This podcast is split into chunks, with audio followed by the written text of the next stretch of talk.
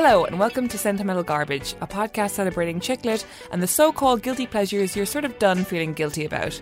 My name is Caroline Donoghue, and when I released my first novel this year, I found myself being asked the same two questions over and over again. One, did I think of my novel as chick lit? And two, was I offended if it were called that? Which is weird because all the best women I know are also devoted fans of chick lit, and this podcast is dedicated to examining what's good, great, and occasionally questionable about the genre. Today, I'm joined by journalist and author of the forthcoming Midnight Chicken and Other Recipes Worth Living For, Ella Risbridger. We're talking about 2001's Millie's Fling by Jill Mansell. Hi! Hi, friend. Hi, friend. Welcome to the podcast. Obviously, I'm not welcoming you to my life because you and I have been best friends since the moment we met. Yes, many years ago. Many years ago. It was kind of a love at first sight situation, I think. It really, truly was. It's very befitting of this book where everyone is just gentle and holding their friend. This is really a book about how it is nice to have a friend. It's nice to have a friend is the meaning of the book. So what made you choose this book?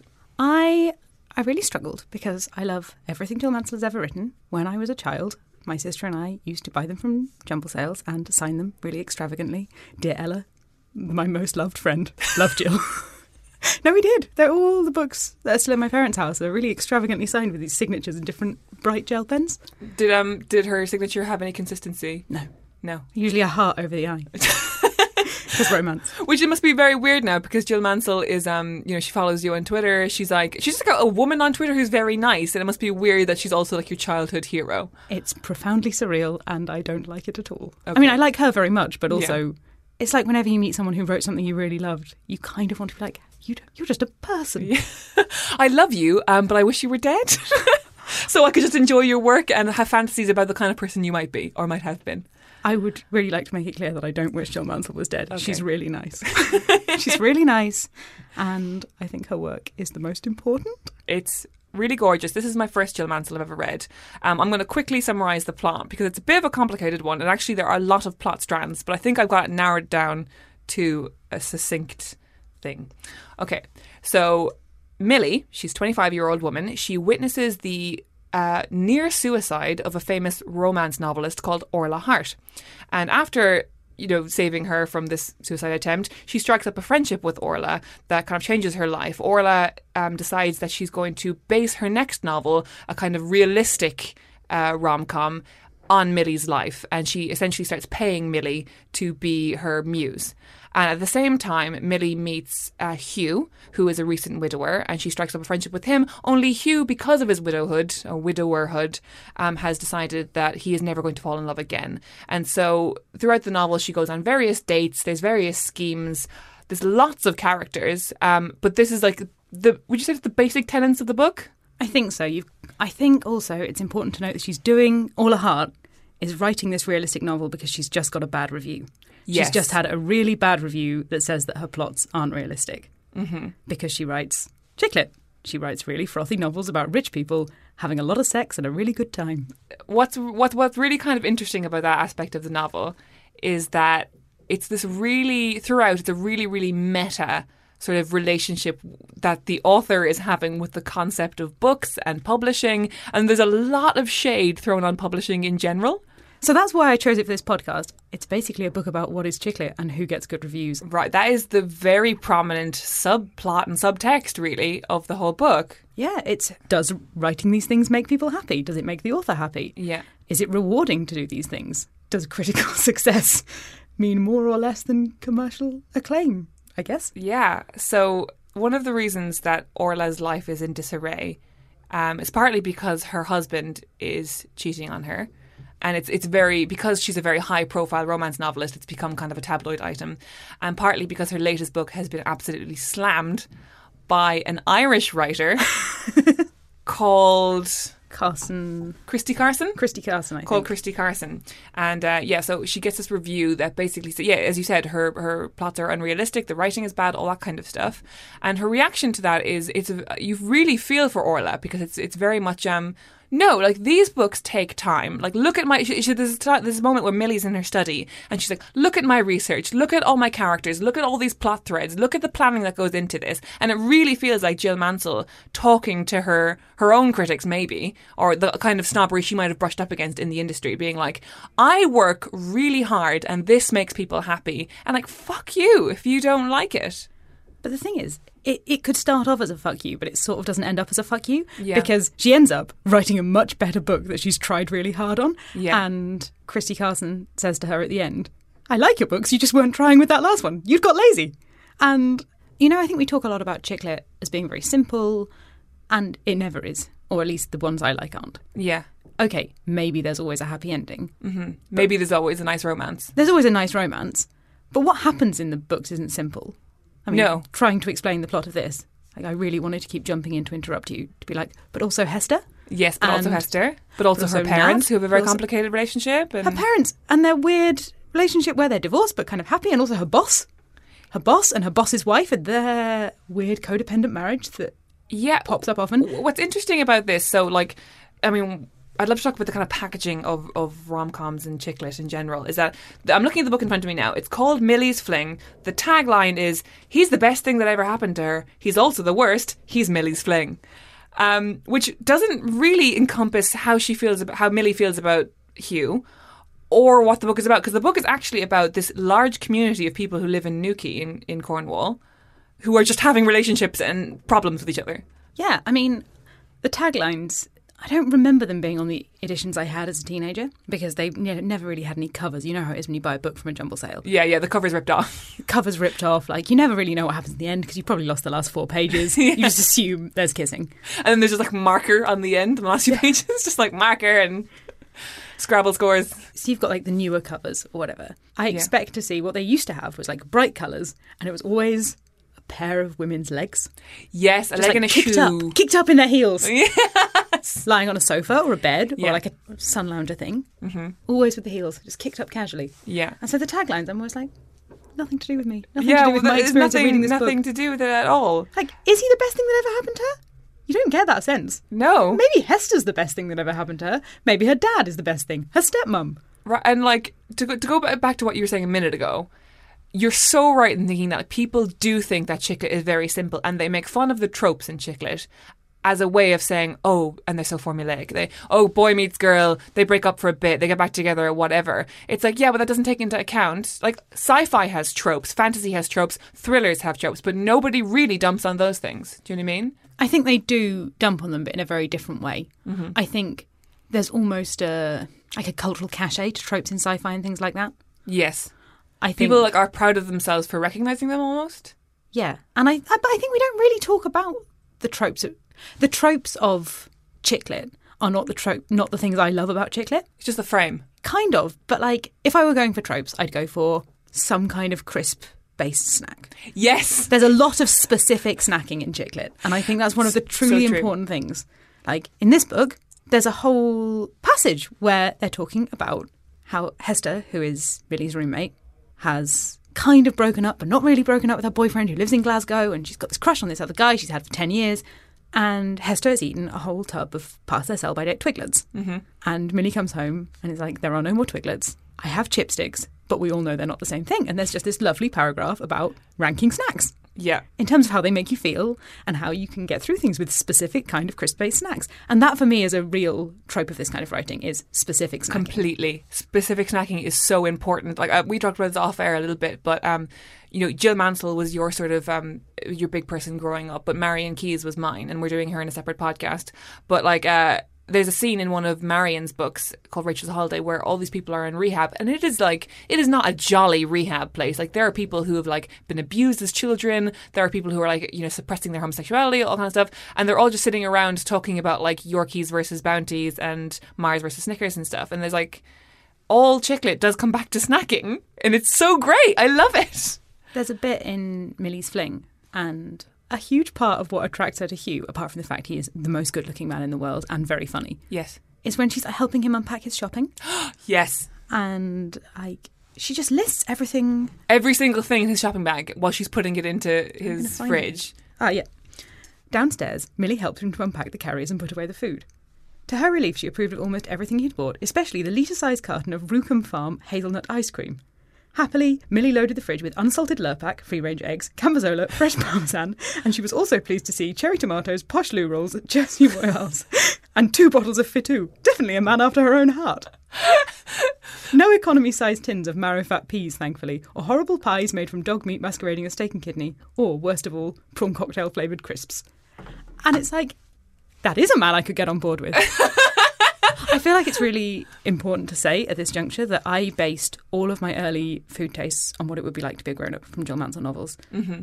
My favourite wine, I started drinking because it is the favourite wine of a character called Maggie in, I think, a Jill Mansell book called Staying at Daisies. Okay. What's the wine? It's called Montepulciano. You've had it. It's really nice.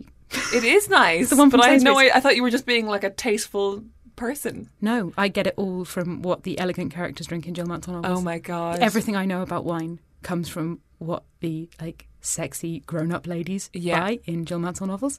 Yeah. Also cheese. The one thing I don't feel great about is the unsalted butter. I'm like, come on now. Unsalted Lurpak. It's a bit odd, isn't it? It's a real misnomer in there. Give me like he seems like a Kerrygold kind of man. A Kerrygold guy. Which brings us I really want to talk about the most. Let's talk about Ireland. I want to talk about Ireland in this book and Jill Mansell's treatment of the Irish characters. And I know, like, when an Irish person says that about like what an English person has done with their characters, it's about them to be like, oh, she's gotten it wrong or she's been stereotypical. She has got it on the nose. She writes specific kinds of people who work in literature or her writers in Ireland and how people respond to them in such a perfect way. So I've actually written this down. So the kind of main antagonist for Orla in the book is this guy, Christy Carson. And he writes this terrible review of her. And she's kind of looking at his face in the paper. And he's like this like really disheveled Irish guy. And she says to Millie, he's one of the new Irish writers, forever banging on about literature and integrity and truth. And and that is...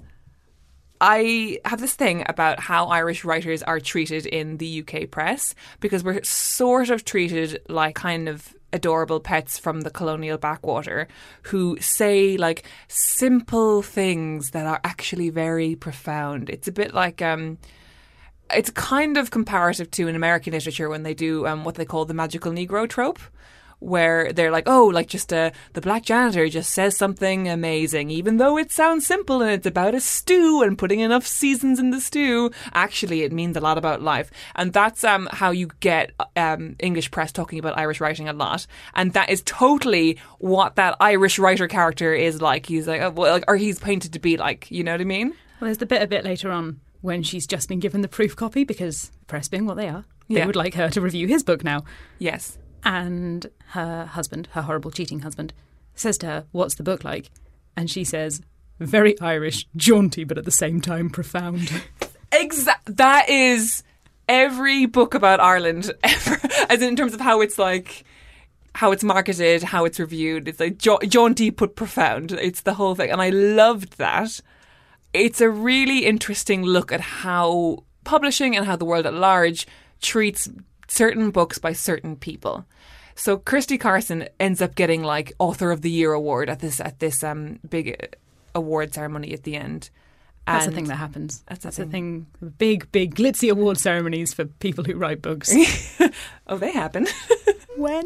I want 1998, I guess. 1998. Yeah, so he gets this big award for being like, oh God, you know, the jaunty Irish writer who's du jour at the moment, which is interesting considering a jaunty Irish writer just got the Man Booker Prize. and then she's like this, and then she's incredibly glamorous, and like she's treated a certain way and he's treated a certain way. But then I think they really get into that, don't they? At the end, where they're talking about the author photographs. Oh, do you remember that? Yes. What did they say again? The gist is, this is a spoiler, but all of this is a spoiler. So Orla meets Christy Carson. They fancy each other a lot. She doesn't know it's Christy Carson because he's had a haircut. That's true. Yeah. And he says, my mother made me spruce myself up. Yeah. So here I am, well and truly spruced. A line which I think about all the time. Well and truly spruced. Well and truly spruced. And she asks him, why in your author portraits do you look so awful? Why do you have so much hair? Why do you look so dirty? Mm-hmm. And he says to her something like, when you have your author pictures taken, you have a makeup artist, maybe even a stylist, you have a hairdresser, you have a bunch of people with lights who want to make you look your best. That's what the people want from you. and this is what the people want from me. Yeah. But in my daily life, I have a haircut and I wash my face. Totally. People want, like, integrity, and the translation of that is somebody who is grizzled, somebody who's reclusive, somebody who is sort of talked about in the press as if they kind of come down from the mountains once a year to give one interview and then go back. And then she's quite astounded to see that he's just a normal, nice guy who loves having a chat and a drink. Yeah, which I think, for me, makes the picture of Christy Carson much more nuanced, because the one you have all through the book is Christy Carson writes these big literary books. Yeah. He comes down from the mountain once a year with his beard everywhere to say nasty things about glamorous, sexy lady novelists. Mm-hmm. And then you meet him at the end and he says, no, I like books by lady novelists. I like lots of your books. This one was bad because you didn't try and you'd got bored and formulaic. Mm-hmm. We're back to everything being much more nuanced than people think. Right? Like, and it's interesting because people do, they treat the whole genre as being a formula, don't they? And then when you get into it, it's much more complicated. But let's talk about Hugh. I'm very interested in your thoughts on Hugh. He's kind of nothing. He's just nothing. And also disappears for large swathes of the book. He's riddled with guilt. Yeah. So Hugh's story is that... So he's like 28, I'm going to say? He's 28. He's 28. And how they meet is actually interesting. So why don't you tell us about that? How they meet is they're on a night out and she finds his wallet in a hedge. Her and Esther. Hester? Hester. Her and Hester. She's on a night out with her flatmate. Her flatmate takes off her heels and throws them into a hedge, mm-hmm. which is, you know, the thing. Yeah. Which is a quirk about Hester, which is just really nice. And we all know that girl who, like... gets so tired of walking in her heels, she'll just, like, throw her heels anywhere. Like, there's, like, a real nice madness to her that I thought was interesting. I think you really get a sense of who Hester is from the minute she takes her shoes off and chucks them in a hedge. Exactly. That's, like, a shorthand for who this person is. Yeah. But anyway, go on. Wallet. She finds the wallet. In the wallet, she finds a picture of Hugh and his wife, Louisa, mm-hmm. and his phone number. She calls him. And I reread this section today, and it's weird. It's a weird thing to do. Yeah. Well, they are pissed, I think, aren't they? They are, but it's still weird. So she rings him up and says, you remember me from the club last month. Yeah. I'm pregnant with your baby. You've mm-hmm. been cheating on your wife. And he says, my wife's been dead for 8 months. Mm-hmm. Don't call me again. The worst thing that could ever happen. Like, the worst thing that could happen out of a prank call is, hello, my wife's dead. And that is... You know, it's one way to meet a man. But then she's racked with guilt. So what she does is ring him again. Instead of just, like, burying it deep within her soul and blushing every time she thinks about it. What she does is ring him again and put on a Scottish accent. Yeah, it's weird. And get him to do crossword clues. Yeah, she rings up with a Scottish, pretending to be an old woman who is Scottish, and she's an old man, and he's like, oh, hello, I'm looking to do, I can't do Scottish accents. I'm looking for 5 down, 3 across, or whatever, and they kind of do this crossword thing for about 5 minutes, and he's like, you're that girl, your number has come up, but he, like, still engages her with it because he's just quite lonely, you know. I think so, and he does want people to talk to, and you get. Where are Hugh's friends? Hugh has no friends, no relations. He just has this incredibly beautiful dead wife to whom he feels incredibly married still. Yeah, which makes complete sense. It's been 8 months. And so so he lived in London, and in response to his wife dying, he up sticks and moved to Cornwall. And then they start going on this friend. They start having this friendship, but he's very clear from the first. He's like, I love being your friend. Clearly we fancy each other, but I have made the conscious decision to never fall in love again, or never meet anyone again, or never anything else. And Millie's like, fine. It's very clear from the offset that, like, they don't, neither of them quite buys into this, right? Yeah, I don't think Hugh buys into it. Hugh fancies her right from the beginning. Mm-hmm. And then he, every time, has to disappear for weeks and weeks. Yeah, they have a moment and he's like, goodbye. Which, you know, it's not that far off most men with some kind of depression or guilt or shame. Mm-hmm. Men. But he disappears for weeks, and he disappears from the novel as well. Yeah, because it is a novel that jumps heads a lot, right? As in, you get, like, Millie's perspective for a while, and then you get Hester's perspective for a while. But yeah, he completely falls out of the novel, like, almost like Mansell has sort of forgotten about him. But maybe he's just not doing very much. And that's fine too. I really like that you get, oh, let's have a bit of Hester and Lucas now. Mm-hmm. Lucas is a bad boy back in town who everyone had a crush on when they were at school. But he's actually quite a good guy. He's secretly a nice guy. I hated Lucas so much. Did you? And even him being redeemed, I thought it was still creepy and awful. So when we first meet Lucas, he undoes Millie's bra in a bar, because that's what we do when we were in our 20s. We go up to girls we know from school and we snap their bra open. I think that that's meant to be part of it. Leather trousers. The leather trousers. We'll get back to the clothes in this novel. Yeah. I want to talk about the suede dress. Should we just talk about the clothes right now? Let's talk about the clothes. We'll come back to Lucas. Lucas wears leather trousers all the time. This book was written in 2001. Lucas is sexy and dangerous. A sexy, dangerous bad boy wears leather. Okay. Fine. Orla wears only purple. Orla is the shop monsoon. It's just jewel colours, purple and smoking. Which I think is a very Jill Mansell thing. Mm-hmm. If you look at her author pictures and you look at her website, a couple of years ago she wrote like a book, very short book for charity about things she loves. Okay. And it's all jewel colours and wafty fabrics and having a very beautiful shining time. Yeah, yeah. And I love that. I love that, but also I have a problem. Yes. My problem is Orla buys Millie a very expensive champagne suede dress. Dolce & Gabbana, I believe. Dolce & Gabbana. Yeah. Very short. Yeah. A mini dress. Millie wears this a bunch. She loves it, yeah. She never gets it dry cleaned. Oh, and this is very much the kind of book that you would deal with dry cleaning in. You know? Yes, and it feels... You know, this book deals with people having a wee all the time. Yeah, yeah. Having people baths, eating toast. You hear, like, there's so much toast. I ate so much toast in the reading of this novel. But yeah, she never gets it dry cleaned, and that is a misstep. And she wears it to the book awards. And also, at the end, she gets chocolate all over her white jeans. Yeah. And won't wear them. She can't wear her champagne dress again. No. So she goes on an open-top bus tour wearing a lilac heavy silk nightie that is somehow transparent. She's 25. And she's just gone around in a lilac silk. There's weird clothes and interior design choices. I love the interior design choices very much. Well, we might have to fight about the interior design choices. Let's fight about the interior design choices. There's one point. So at one point, Lucas, the bad boy who's becoming good, decides that he's going to open a restaurant. And essentially, it's like bright blue walls, floor-length mustard curtains, and huge chandeliers. And... what is that room? That room is a panic attack. That is like... There are, in all of Jill Mansell's books, there are very detailed descriptions of the rooms after they've been redecorated. What do you think that's about?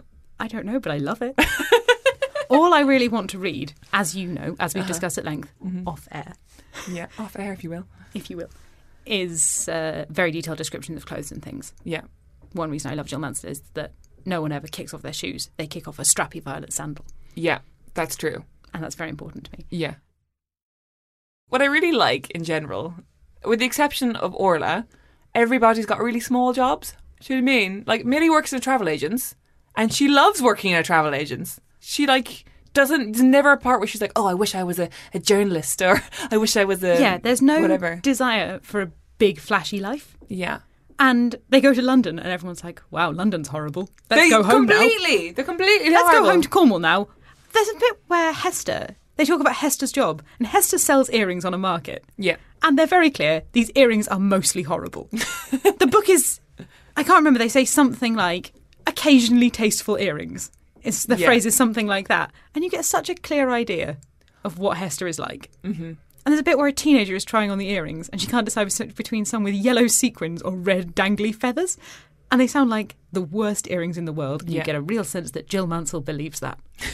Oh, totally. Yeah. And like, it's very much that sort of small seaside business kind of thing where it's like it gets enough teenagers plus people passing through looking to buy something for their friend to like just about stay afloat. Yeah. There's a real awareness in this book also that there are no jobs in Cornwall. Yeah. There are lots of jobs in summer that require no skill and are very, very boring and underpaid. Mm-hmm. Which, there are so few books that are just like, yeah, this is the economic reality. We're all having a good time or a bad time. We're all having lives.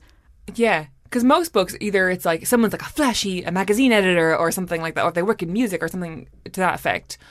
Or they have a nameless office job whereby the character disappears for a while and then comes back from the office job. She came home from work. Yeah, and we never find out what work is, and the book is 600 pages long. Do you know what I mean? Or like sometimes they'll be like, oh, my terrible boss. But this is very like service industry jobs, tourist level jobs. And what's interesting is because why Orla wants to be around Millie, because as she says to her at one point, and this really like pisses off Millie, is like, I want to write books about people with normal jobs and cheap shoes. And it's so condescending, and it really annoys Millie. But because she's like a nice person who wants to give this weirdo the benefit of the doubt, she's like, oh, okay, I like my cheap shoes, but all right. But then it comes up for the next 5 pages. Mm-hmm. Every time someone's got shoes on, Millie's like, cheap shoes? Yeah. Not cheap shoes for you, is it? Yeah. It's like Millie's like led her life in a unquestioning way until somebody has come in and sort of made her question it a bit. But also not in a positive way, in like, well, fuck you, lady, I like my cheap shoes. Yeah. You know, and they're fine. Millie is fine. Millie is completely fine. And I think that's what I like about this book, is that, broadly speaking, everyone's all right. Yeah. Yes, Hugh's lost his wife, and he's having some trouble with that, as one might. Mm-hmm. And yes, Orla's husband is cheating on her. And yes, Nat, who is Hester, the roommate's long-term boyfriend, who's currently in Glasgow learning to be a chef, mm-hmm. might be cheating on her, but she also might be cheating on him. She wants to cheat on him. Yeah. And, you know, Millie's parents have been divorced, and Millie's dad is married again to an amazing lady who is the best character in the book. We'll come back to her. Oh, I love her. Everyone's got their own problems at varying levels of severity, but they're all getting on with it. There's a very matter-of-fact attitude to, yes, life has death in it. It also has Twiglets. Not to keep coming back to Twiglets. Yeah, and at one point there's a character who, I can't remember his name, but he's a West End actor who's very, very handsome, and he... How can you have forgotten his name? Oh, it's Ben Devereaux or something? Con Devereaux. Very, very handsome West End actor who Orla wants to set up with Millie, and then it turns out that he is gay, but he can't reveal he is gay because his mother has a brain tumour. And is dying and will be dead soon. And therefore he wants to sort of preserve the idea of heterosexuality until she dies.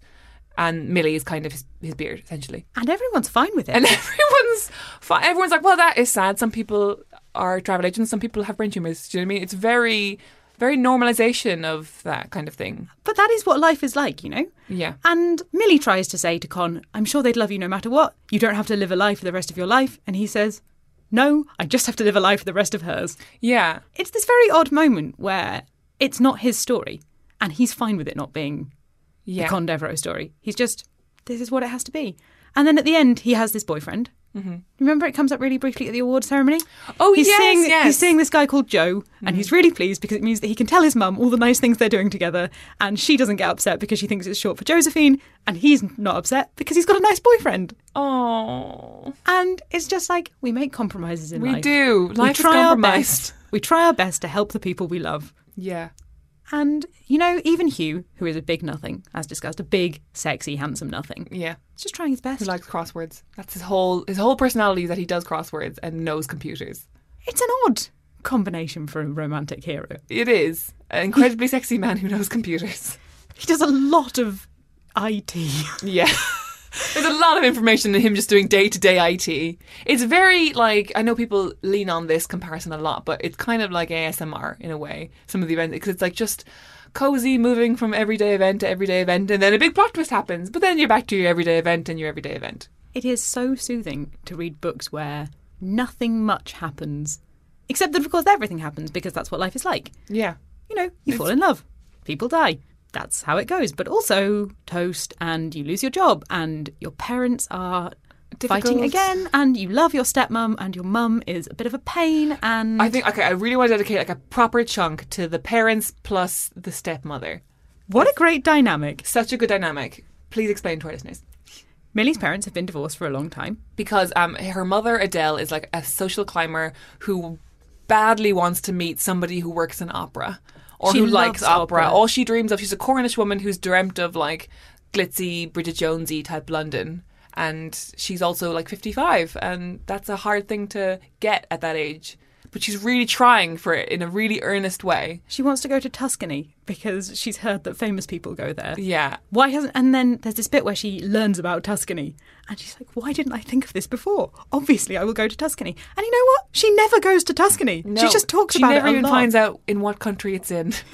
No. She never finds out what country Tuscany is in. She just knows it's where they drink expensive wine and film stars go. And in a way, she's kind of, there's really very little in the way of villainry in the book. Like, most people are mostly all right. Like, there obviously is, like, tension, but like if anyone, like, she is kind of painted in a sort of villainous way sometimes because she's a climber and because she's not very nice to Millie, and she also invites herself back into her ex-husband's home with her ex-husband's new wife because she just wants to stay there for a bit until she finds a husband, which I think is lovely. So the dad, who they've split up as discussed because Millie's mum loves opera and London and wants to be glamorous, and Millie's dad is kind of this regular man. He's a regular man. I don't think we learn anything about him at all. What we do learn, though, is that he's married to this amazing woman, Judy. Judy. She's really nice. She's really sensible. And very rich. She's very rich. She doesn't mind having her husband's ex-wife to stay because she says that, oh, he lets me have boring relatives to stay frequently and never complains. So the least I can do is have your mother to stay, Millie, even though she complains all the time. And, like, I love how she was introduced as, like, I think what Jill Mansell's really good at is, like, being able to sum up an entire character with one sentence or one action. And she said, I think it was something like, she has dogs and has one lipstick in her bag in case of emergencies. And I'm like, oh, I know exactly who that woman is. Like, country lady loves her dogs, or willing to brush her hair in a car mirror if, like, something's happening. But other than that, like, no, you know, not arsed, don't care. There's an amazing bit where Millie is driving down to see them for dinner, and she's just saying that her mother would never have let cooking like this happen, but that Judy cooks with a cigarette and is just like always stirring some enormous brown stew that is delicious and all full butter, all salt, all fat. I just love Judy. She's so understanding, even when her car gets keyed. With, like, horrible words. One of the other things, there's wheels within wheels, and it's not really a story about Millie so much as it is a larger story about everyone Millie knows and what they do all day. What's really interesting, actually, is it kind of goes back to that description of how Orla Hart writes her books. She's got loads of threads. She's got threads. She's got felt tips in different colours. The threads all, they spin an orbit around one person. And that's exactly what Millie's Fling is. It's, you've got Millie in the middle, and then out from Millie, you've got her boss and her boss's wife. They have their own storyline, which intersects with Millie's mother's storyline, which interacts with Millie's father and Millie's stepmum. And then you've also got Hester, her flatmate, who's got a lot of feelings about a boy they used to go to school with, but also has this boyfriend in Glasgow who's also got feelings about this TV executive he might be or may not be having an affair with. I haven't even got into Hugh and Hugh's feelings about his ex-wife and Hugh's next-door neighbour. Oh, and, like, Orla's publisher. Who's got the wife with the brain tumour and the son who's in the West End. And these people are all just kind of working it out, you know? They're all just working it out. They just spin in circles and you get a little bit of their story here and a little bit of story there. And the thing I love about Jill Mansell is she wraps it all up. Right? Every story capped off. And the thing is, if this were a different kind of novel, if this were written within a different genre, if we had, like, we're focusing on a Newquay community whereby the main thrust is that, like, a blow-in romance novelist is manipulating a girl to control her love life and create, you know, storylines for her and setting her up on these weird dates and all that kind of stuff. It's like, that could be like a really, like, Gillian Flynn-esque kind of... That's just who I was thinking of. Yeah. Gillian Flynn thriller. Yeah. Which, weirdly, is the kind of commercial women's fiction we have now. That is so true. I wonder where we'll be in 10 years. Yeah. I wonder what this plot of woman manipulates other woman. Yeah, because that is what the plot is, but because everybody is so nice and game and sort of cheerful and blonde and happy. But Millie does need money. Yeah, she's paid $5,000... from Orla, just to live her life and to report back to Orla. The interesting thing is, though, Millie lies. She doesn't ever tell Orla about Hugh. And this really shocks Hugh.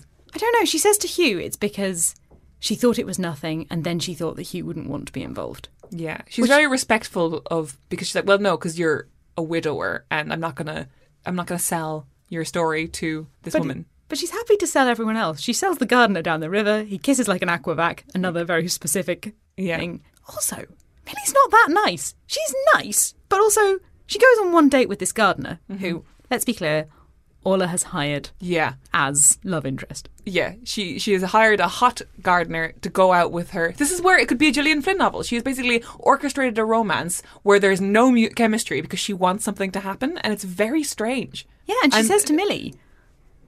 You have to have a romance. All this stuff about your friends is great, but something has to happen to you first That's why I'm paying you. Yeah. So it's sex work is what it is. Yeah, I mean, it's not. It's an odd plot. When a famous novelist pays you to go out with somebody. It's an odd plot, let's be clear. But you never, ever think that it's odd when you're reading it. Yeah, it feels very natural. It's like, of course, yeah. That happens all the time. Of course you have $5,000 now to go on a date. You get fired because a woman you saved from a suicide attempt, which is never discussed again. No, her suicidal tendencies are just sort of abandoned then. She writes a lot of elaborate suicide notes and then decides not to do it. Yeah, first page, basically. First page, largely because she hasn't made a will. Mm-hmm. Do you know what we've not talked about at all? What? I'm just sitting here thinking about what a weird novel this will sound to anyone. The Kissogram Company. That is so weird. And it's so 90s or kind of 80s even. Like, do kissograms still happen? How frequent were they anyway? I wasn't really sure even what they were when I was reading this novel. So Lucas, the bad boy with the leather trousers who Hester has a crush on, sets up a kissogram company where essentially people are paid to go and kiss people at work and sing songs at them and sing rhymes at them and be like, oh, it's your anniversary today. You are a doctor. I am in a monkey suit. Because yes, it's kind of kissogram, but also Millie refuses to do any nudity. Yeah. So she's just a gorilla on roller skates for a lot of the book. Yeah, I don't know why. I don't really know why. It comes in at the end, sort of, because... kind of. Hugh sees Hester in the gorilla suit and he thinks it's her and it's like a big misunderstanding or whatever. I think it's very romantic when he rings... So Hugh... Does he ring Millie up? No, he goes to London and he says to Millie that she was right, that he needed to get over his dead wife. Mm-hmm. Blah, blah, blah. Get over your dead wife already. It's been 8 months. God, move on, Hugh. 8 bloody months. 8 months. Come on, pick it up. Why aren't you shagging? Which is the gist of what everyone's been gently saying to him throughout the novel. Anyway, he turns up, says, you were right, should have got over her quicker. My wife who died suddenly. And Millie says, yes, you should. I'm glad you've agreed with me. And then he says, yes, and I've fallen for someone else. And I drove to her house this morning to tell her. And Millie is so sad. She's like, okay. You came to London to tell me that you're in love with someone else. And he says, she was wearing her gorilla suit at the time, but it turned out she'd lent it to her best friend. Which is basically how he says to her, I love you. It's very sweet. I've told someone that I love them and I thought it was you, but it wasn't. It's very round the houses way of telling someone that you love them. I mean, I liked it a lot. I love it. I love it completely. Mm-hmm. It's the most romantic thing anyone could do is propose to someone else in a gorilla suit. Yeah, I think it is. Oh. At the beginning of the book, I've kind of totally forgotten the reason why Millie sees Orla is because she is breaking up with her boyfriend or he's proposing to her or asking her to move in with her. He's not proposing. He's asking her to move in with her, for which he has driven her to a well-known suicide spot. That's what men do. That's what men do. When they love you. And she doesn't want to, for, obvious reasons. The reasons being she doesn't love him and she thinks he's boring. Another weird thing is that later on, she explains why she went out with Neil in the first place. Mm-hmm. And she says, I watched a documentary where a really happy Muslim lady said that arranged marriages had been better for her than falling in love and that love should be allowed to build gradually. And I thought I should give that a go. She says. I think the problem in the past has been I've had too much mutual attraction to the men I've been going out with. So I went out with somebody who I wasn't remotely attracted to and it ended up badly. It's a choice. I don't know, actually. There's quite a lot in this book. I'm just kind of thinking out loud here. Uh-huh. About you're not attracted to someone and you want to be. Yeah. And being attracted to someone you don't want to be. So Hugh's whole problem is he doesn't want to be attracted to anyone because fancying Millie makes him feel like he's cheating on his dead wife. Mm-hmm. Something about Hugh, and Hugh is a bit of a nothing, and that's okay because there are so many somethings in this novel that maybe you need a couple of wallflowers. He says something, he's talking to Orla about his dead wife, and he says, she used to drive me crazy, she would always get mascara all over the mirror. And she says, I bet you'd do anything to clear that mascara off now. And he said, no, actually, it was really annoying. I miss her, but there were still things wrong with her. It's when you really get the sense that he is it's a really neat way of showing that this person is healing, that he's not romanticizing anything anymore. He's just beginning to see his dead wife as a person, and a person he can potentially move on from. He's like, no, I don't wish I could clean up her mess because she was messy and that pissed me off, you know? Yeah, no, I think it's a really good way of showing grief and the way grief interacts with things and the way grief makes you crazy in lots of ways. Because he is crazy. Hugh is crazy at a bunch of points in this novel. He does completely pointless things for no reason. Mm-hmm. And I just think it's a very realistic portrayal of grief, you know? Yeah, in the way that he sort of up sticks and doesn't really talk to people from his life. I mean, that explains why he has no friends. Yeah, I think he's just made that choice to be like, you know what, I'm moving to Cornwall and talking to a girl I don't know about crosswords. You're not allowed to make any big decisions in the first year. That's the rule. Is it? The rule is you can't make any big decisions in the first year after your partner has died. Oh, well, he's fucked it. He's an idiot. He's completely fucked it. Oh. That's what I know. I really feel like that they probably will have a nice relationship, but I don't know if they're going to end up together. It's because I think he's not processed it properly. I don't think he's had the right help. No, his help seems to consist of designing websites for a very nice deli. Bit as well. He's designing a website for a deli. Their orders are up by 30%, Caroline. That is huge. From his redesign of their website. Yeah. It sounded like a really good deli though. Like I've really imagined all the dried meats and the cheeses and jams and things. I mean, the thing is, even this conversation, the one we were just talking about where she says, oh, I bet you'd give anything to clean the mirror again. And he says, absolutely not. They're just eating a lot of Parma ham. Do you want to read it? Okay. Over lunch in the conservatory, they talked mainly about Giles. There are good points, Orla confided, twiddling a slice of wafer-thin Parma ham onto her fork. Not having to miss the programmes I want to watch on the telly because he's glued to Sky Sports, and I don't have to listen to him going on and on about bloody golf. I don't have to pretend to be interested anymore when he tells me how he decided to use his 8-iron on the 17th hole instead of a 6-iron like Doogie Plumley Pemberton. And there's nobody to tell me off if I eat crisps in bed or leave the top off the shampoo bottle or get marmalade on the Sunday Times. Abruptly, Orla stopped herself. Reaching across the table to clasp Hugh's hand, she shook her head, mortified. God, you must want to slap me. Talk about insensitive. I am so sorry. Smiling, Hugh moved the bowl of tarragon mayonnaise to a place of safety. Tarragon mayonnaise. I mean, and it goes on. Yeah. But all this stuff about, yes, I've thrown my husband out because he was persistently cheating on me, but, you know, that isn't all bad. Yeah. This terrible thing has good points. And also tarragon mayonnaise and Parma ham. And do you miss everything about your dead wife? No, not everything. Great. It's a very common sense book. It is. It really reminds me of, as you know, I'm a massive fan of the writer Elizabeth Gilbert.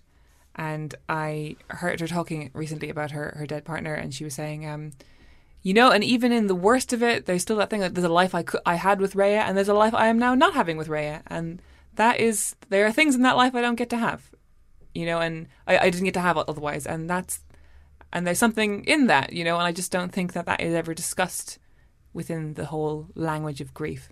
I find it I've said this already, but a very realistic portrayal of grief. Yeah. And I have found it immensely helpful, actually, to reread this book and be like, grief is complicated, but fine. Yeah. Love is complicated, but fine. Isn't it nice to have a range of specific snacks? And those, I think, are the kind of the three main lessons of Jill Mansell. It truly is. That is a real summation. You should write the foreword for her next one. Grief is hard but fine. Love, hard but fine. And specific snacks. Very good. Specific snacks. And also, I think the key motto of lots of Jill Mansell's books is that, you know what I'm going to say, I say it a lot, but it's nice to have a friend. It's nice to have a friend is, for the listeners, something that when me and Ella are hanging out, which is most days, we just we'll often just take each other's hand and just go, it's nice to have a friend. It is nice to have a friend. And we've been saying it for 3 years.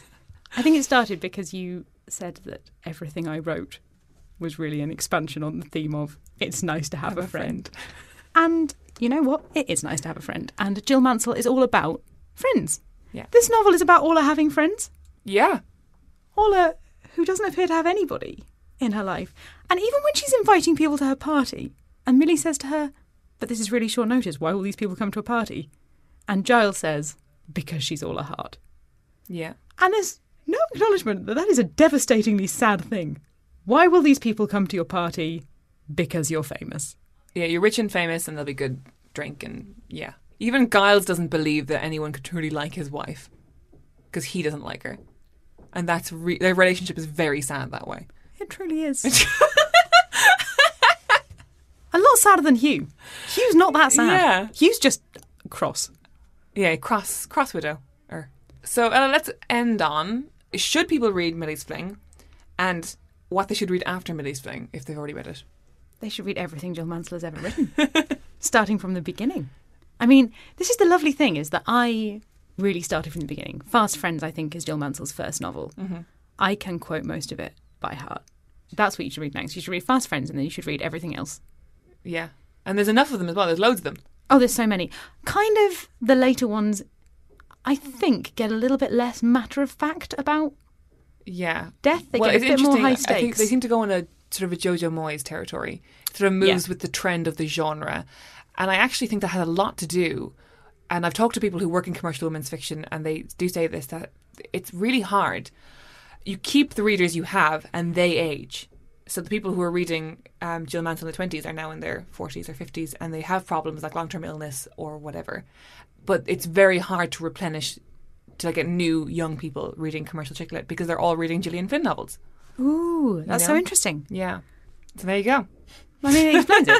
It explains it, but also I would really like the stakes in my romance novels to be like... To stay low. I mean, they're not even that low here. I don't even know what I'm talking about. They're not that low. To not... You know, I just don't... I don't want any organ donation. That's the thing that's really troubled me. I draw the line at organs. There's a real trend towards, like...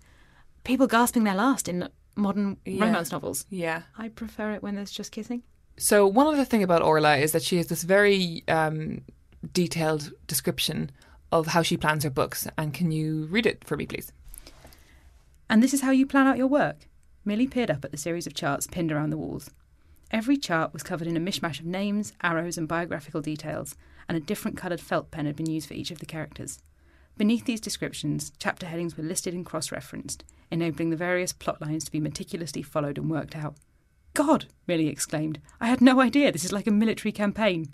She'd naively imagined that writers just sat down and wrote whatever came into their heads. I know, that's exactly what it's like, Orla heaved a sigh. Rigid, regimented, planned right through to the bitter end. So, how do you think that impacted you as a writer? I thought that was what you were supposed to do. It's not a million miles away. Unless you were going to pay £5,000 to a person you were following around and writing it. I planned this Midnight Chicken book with so many coloured felt pens and threads and things pinned up on walls. Mm-hmm. I've seen it. It's amazing. You did a whole custom flowchart. I did. I did do that. But you, I don't think, ever saw it when it was sort of in its real, I have directly copied what Orla Hart does because she sells loads of copies thing, which is when I pinned up that flowchart on the wall and I had thread and I had post-its and I had different felt pens and... was all over our flat because I thought that was how you were supposed to write books. But it's a pretty good way of doing it, and I think it's really probable that it's how Jill Mansell does it. It is not. Well. I asked Jill Mansell about this on Twitter, really? And she said she heard that someone else very famous did it. Oh, and I said that I had been writing books for 5 years now, and it is only this year that it has occurred to me that I do not have to just do what Orla Hart does, the fictional novelist. The thing is, this is what people want to read. Yeah, but everybody does have their own way. You know, I love diagrams. Like, you do need to visually plan your work. Do you know what I mean? To an extent. You can't just open a document and then just keep going with that document until it's over.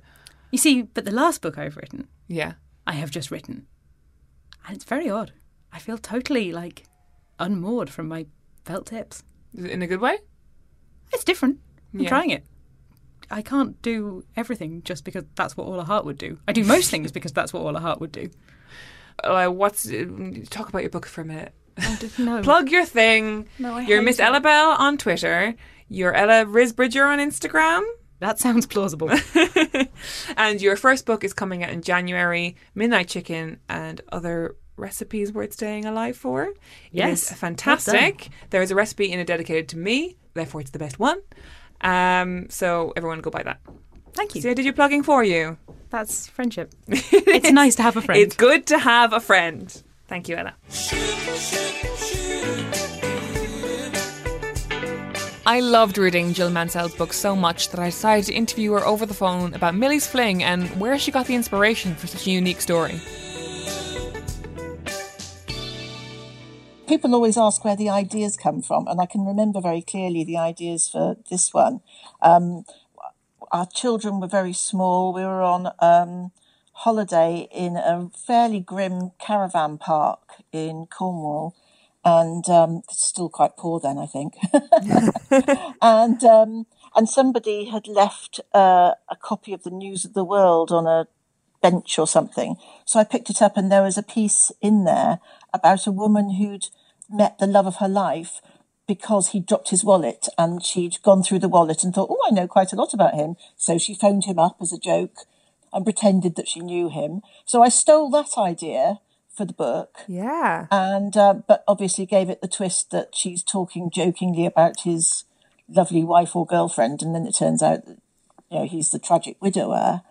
So that was one of the starting off ideas. And the other one was poor Jilly Cooper.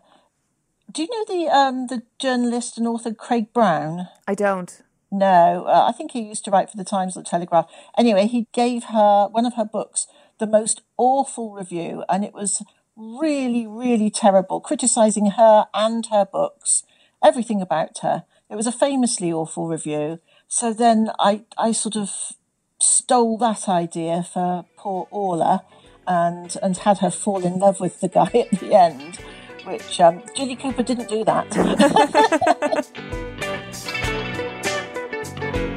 Thanks to Jill for talking to me, and thank you for listening. If you want to hear my full conversation with Jill, where we talk about snobbery, twiglets, and why bad things happen to good people, listen out for the bonus episode, which is coming very soon. We'll be back next week with a new episode of Sentimental Garbage, where I chat to Helena Hara about Career Girls by Louise Mensch. This has been Sentimental Garbage, and I've been Caroline Donoghue. You can follow me on Twitter at Zaroline, that's CZAROLINE, or email me about the podcast at zaralineodonoghue@gmail.com. Thanks to Harry Harris for the jingle, Gavin Day for the logo, and Acast for the recording space. This has been a Justice for Dumb Women podcast produced by Hannah Varrall.